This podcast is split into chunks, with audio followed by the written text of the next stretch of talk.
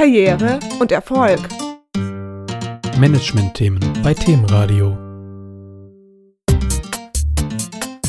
Hallo liebe Hörerinnen und Hörer, herzlich willkommen bei Themenradio. Karriere und berufliches Fortkommen, das ist ja für viele Menschen ein Thema, und ich habe am Telefon Diplompsychologe Werner Gross. Er ist Psychotherapeut, Supervisor und Coach, Organisations- und Unternehmensberater und nicht zuletzt auch Buchautor. Unter anderem hat er das Buch geschrieben, was Sie schon immer über Sucht wissen wollten, und natürlich Smart Career, die Kunst, einen schweren Job leicht zu nehmen. Hallo nach Gelnhausen, hallo Herr Gross. Grüß Sie, Herr Eck. Der Titel Ihres Buches ist ja zu schön, um wahr zu sein. Sie sagen ja auch manchmal meistens zu wahr, um schön zu sein. Sie geben also Tipps, wie man alles nicht so schwer nehmen muss. Also das Buch ist kein platter, einfacher Ratgeber, sondern das Buch nimmt die Karriere eher so insgesamt in den Blick. Also ich denke, eine gute Karriere ist ein Marathon und keine Abfolge von Sprints. Natürlich gibt es den einen oder anderen Tipp dabei. Es geht darum, wie kriege ich eigentlich eine langfristig gute Karriere hin? Worauf muss ich achten? Was sind die Stellschrauben? Wie schaffe ich ein angemessenes Gleichgewicht zwischen äußerem Erfolg und innerer Erfüllung? Weil diese ganze Diskussion, die wir hier haben über Burnout, ausgebrannt sein und so weiter, hängt ja genau damit zusammen, dass man sich vollständig auspowert und innerlich nichts mehr davon hat. Also Sie wollen also nicht den Menschen die Karriere vermiesen? Ganz genau. Also das Ziel ist eher, gelingende, langfristige Karrieren hinzubekommen. Dass eben man weiß, ich muss meine, wenn ich in einem Marathon bin, muss ich meine Energie einteilen. Ich muss einfach gucken, dass ich auch darauf achte, wo kann ich auftanken? Was sind die Dinge, die mir helfen, um eine langfristig positive, gute Karriere hinzukriegen? Und dass man nicht abstürzt sozusagen von der Karriereleiter, weil da gibt es diesen schönen Satz, wer höher steigt, als er sollte, fällt tiefer, als er wollte. Das heißt im Grunde, dass man für sich es hinbekommen muss, zu sagen, ich teile meine Energie ein und ich gucke, es gibt noch mehr im Leben, außer einer beruflichen äh, Entwicklung oder einer beruflichen Karriere. Sie beschäftigen sich ja schon über zwanzig Jahre mit dem Thema der seelischen Kosten der Karriere. Warum ist dieses Thema anscheinend immer noch aktuell und wie hat sich das im Laufe der Jahre verändert? Also die, die Drehzahl hat sich erhöht. Man kann sagen, die Angst ist mehr geworden, gerade in Corona-Zeit. So nach dem Motto, wer schneller lebt, ist früher fertig. Es gibt immer mehr im Leben, aber es gibt auch einfach immer mehr im Leben, als Geschwindigkeit und Effizienz zu erhöhen. Und man kann generell sagen, dass die Angst in vielen Bereichen einfach zugenommen hat. Es ist viel krasser geworden als vor fünfzehn, zwanzig Jahren, als ich mein erstes Buch dazu geschrieben habe. Weil diese Frage, wie geht's weiter, gerade jetzt nach der Corona-Krise, wie geht's weiter mit meinem Job, droht eine Entlassung, ist Arbeit Arbeitslosigkeit etwas, wo ich mir Angst machen muss. Und Angst ist etwas, was kurzfristig sehr stark motiviert. Aber es macht jede andere Motivation kaputt. Und es ist im Grunde so wie verbrannte Erde. Also wenn man Angst motiviert, wächst danach nichts. Also diese Frage nach einem Sinn, was mache ich mit meiner Lebenszeit und so weiter, das ist das, was mehr und mehr verloren geht, weil dieses Karrierekarussell oder dieses Angstkarussell immer schneller dreht. Das heißt, ich muss es hinkriegen, so eine innere Distanz für mich hinzubekommen und so ein Stück in Ruhe zu planen, wie soll es eigentlich weitergehen? Wie soll es mit meinem Job weitergehen, aber wie soll es mit meinem Leben insgesamt weitergehen? Es ist ja für jeden Menschen Karriere auch etwas anderes. Also Sie haben sich, glaube ich, mehr auf die Menschen, die auf Aufstieg aus sind, konzentriert, oder?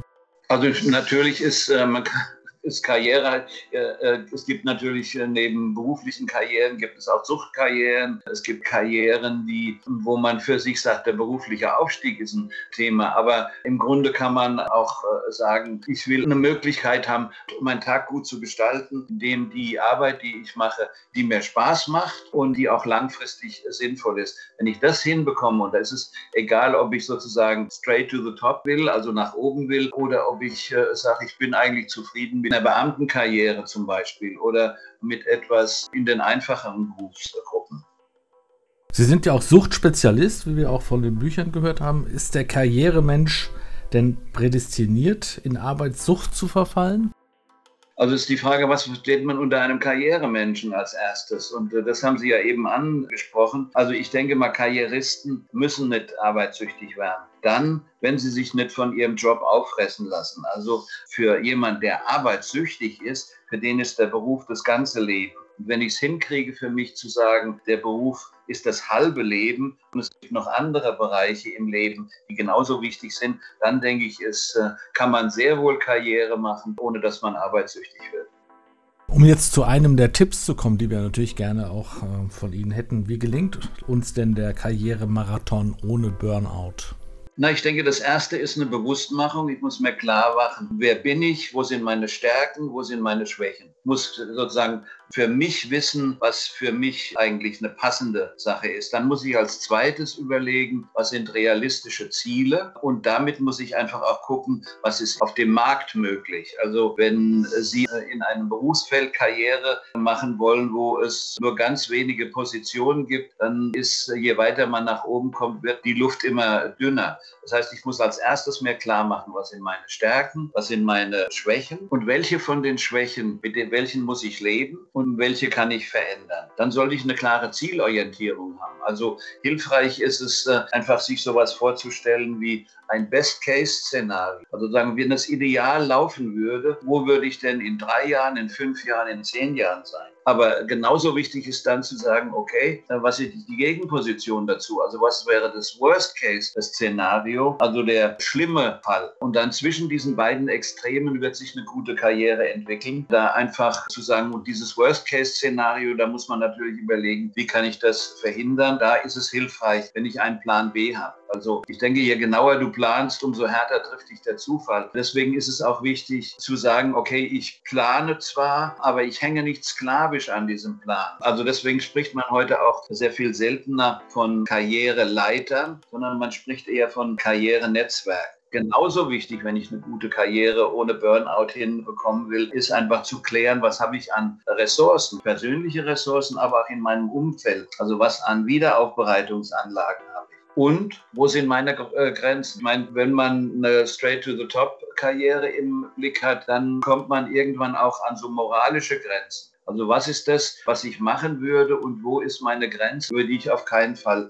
gehen würde? Wenn man sich diese Dinge klar macht, dann ist die Gefahr weder von Arbeitssucht gegeben noch von einem Burnout. Weil dann hat man sozusagen eine Orientierung und hat auch bei einem Karrierenetzwerk dann einfach auch Alternativen. Also wenn dieser Weg nicht funktioniert, wähle ich einfach den nächsten Knoten in eine andere Richtung. Das ist ja anders bei einer Karriereleiter, wo man einfach nur nach oben steigen kann. Bei einer Leiter kann man zwar die Sprossen überspringen, aber meistens eher dann, wenn man runterfällt.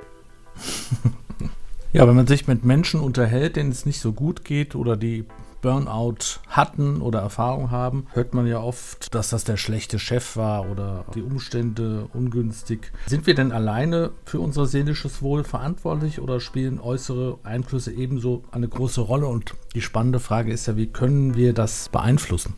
Natürlich spielen die Rahmenbedingungen eine ganz wichtige Rolle. Und die Frage ist, haben wir, hat die Gesellschaft, hat das einzelne Unternehmen was daraus gelernt oder versucht man im Grunde es weiterzumachen wie bisher? Und das ist, das ist eine Frage, wie wird sich die ganze Geschichte entwickeln? Meiner Einschätzung nach kann man sagen, man kann die Zahnpasta nicht in die Tube zurückdrücken. Das heißt, da kriegt man nur schmierige Hände. Deswegen ist das eigentlich, diese Situation, wie wir sie jetzt haben, ist eine große Chance. Nämlich, dass man zwar die Zahnpasta nicht mehr in die Tube zurückdrücken kann, aber man kann ein anderes Gefäß entwickeln. Das kann genauso gut sein oder sogar besser. Und das ist eigentlich die Chance, die in dieser Situation liegt. Aber auf der individuellen Ebene kann man sagen, man muss natürlich unterscheiden zwischen dem, was ich kann, zwischen dem, was ich will und dem, was ich darf, also was ich in einer bestimmten Position an Möglichkeiten habe. Und diese Sachen, da hängt dann sozusagen die äußere Situation in einem ganz hohen Maß damit zusammen. Da hängt der Chef damit zusammen. Haut er mir ständig auf den Kopf? Oder komme ich in eine, an eine gläserne Decke? Oder ist es jemand, der mich fördert? Oder äh, die Frage, das sind ja so grundsätzliche Fragen, in welcher Organisationskultur fühle ich mich eigentlich wohl? Also ist es eher die Kosmetikindustrie oder die Bauindustrie? Ist es eher eine Beamtenkarriere oder oder bin ich an der Börse aufgehoben? Das sind ja sehr grundsätzliche Unterscheidungen, weil da gibt es überall unterschiedliche Organisationskulturen, die nach unterschiedlichen Regeln funktionieren. Und diese Regeln kennenzulernen, das ist ein wichtiger Aspekt. Da hängt natürlich in hohem Maß davon ab, ob ich mich in diesem Umfeld sozusagen bewegen kann. Wenn ich in einer Alles- oder Nichts-Organisationskultur bin, sagen wir mal in der Mode oder in der Werbung oder sowas, dann ist die Situation vollständig anders, als wenn ich in einer Bank oder oder in einem produzierenden Unternehmen bin. Also all diese Dinge haben natürlich einen hohen Einfluss darauf, wie es mir geht, das heißt, wie ich das für mich verarbeite.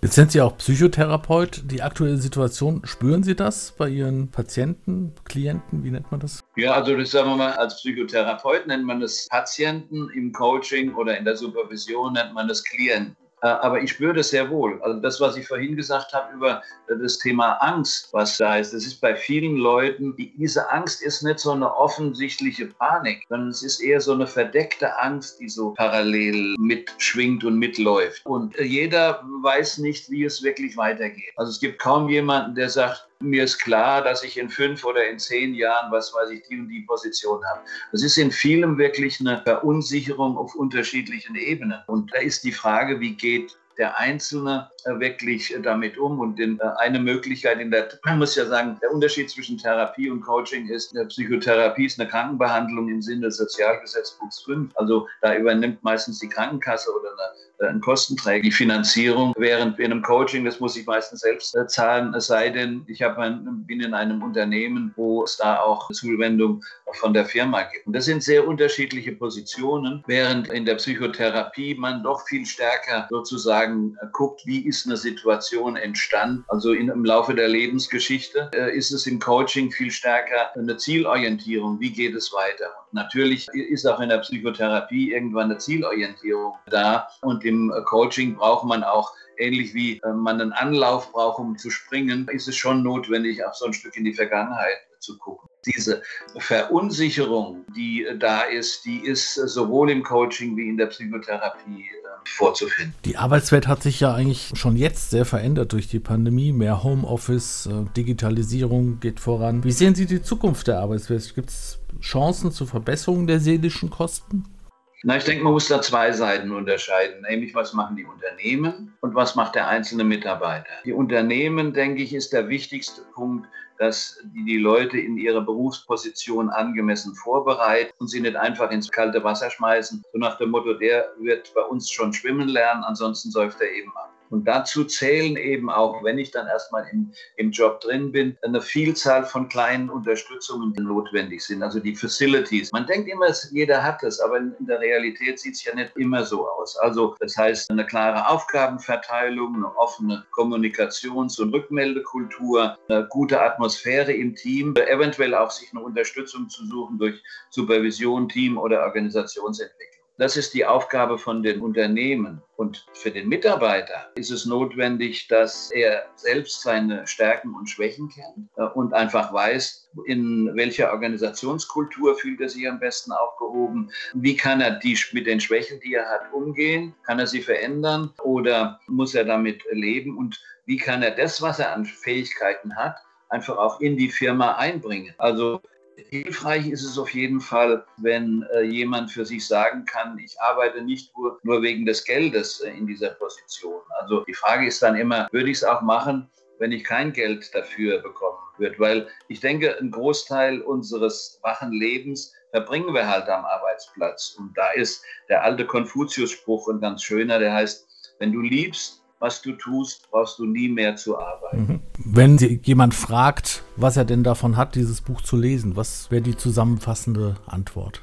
Also ich denke, er hätte einen Überblick einmal, was gibt es an unterschiedlichsten Karrierewelt, also was sind sozusagen die Möglichkeiten, die, wenn ich am Anfang von der Karriere bin, wo ich mich hin entwickeln will. Es sind auch jede Menge unterstützende Tipps drin. Da sind dann die kleinen Tipps bei, also was ist Supervision, was ist Coaching. Es ist eine Unterstützung dabei, herauszufinden, was für mich passt und stimmt. Wie kriege ich sozusagen das, was ich will und was mir gut tut, wie kriege ich das umgesetzt in meinem, in meinem Arbeitsleben, weil die Arbeit, Arbeitszeit ist eben Lebenszeit und dafür eine Orientierung zu finden, das ist das, was da ist. Und es gibt eine Vielzahl von kleinen Tipps, ein paar um, interessante Formulierungen und Sprüche, eine, über, eine Übersicht über die Organisationskulturen, die es gibt und auch wo meine Stärken und äh, Schwächen sind. Das ist ein bisschen auch ein Stück Selbsterfahrung. Wer bin ich eigentlich? Was passt zu mir? Und wo will ich hin?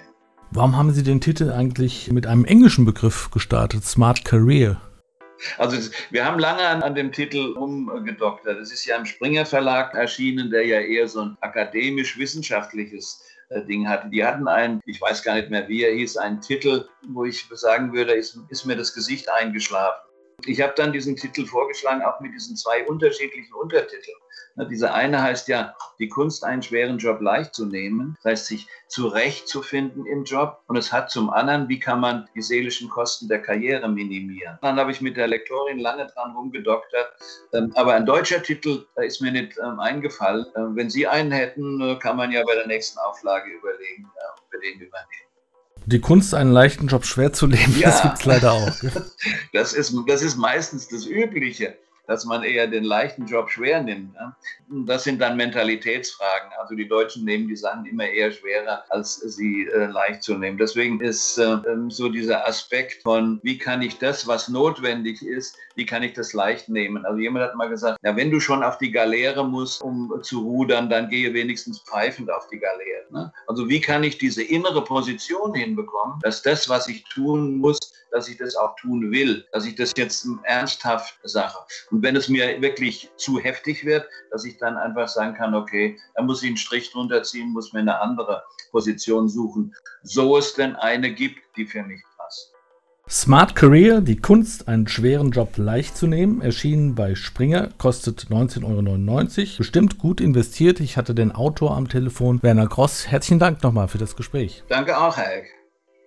Weitere Informationen finden unsere Hörer natürlich wieder im Teaser, auch den Link zum Buch, und wir wünschen spannende Lektüre. Das war Wolfgang Eck für Themenradio. Machen Sie es gut.